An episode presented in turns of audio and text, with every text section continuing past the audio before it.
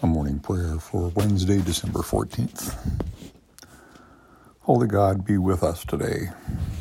Open up the compassion secreted away in our hearts.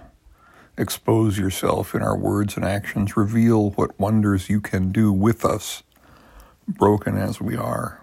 Live among us. Display yourself in our relationships. Come to us. Unless, of course, you are already here you don't need to come from to us from away, do you? You've been with us all along, haven't you? Walking with us in the darkest valleys that didn't get darker. Walking beside us when all things were in our favor. Walking behind us when we needed that extra push. Walking in front of us, protecting us. Walking within us when our hands were healing, creating, and reconnecting, and our voices were encouraging building up others. You are with us always.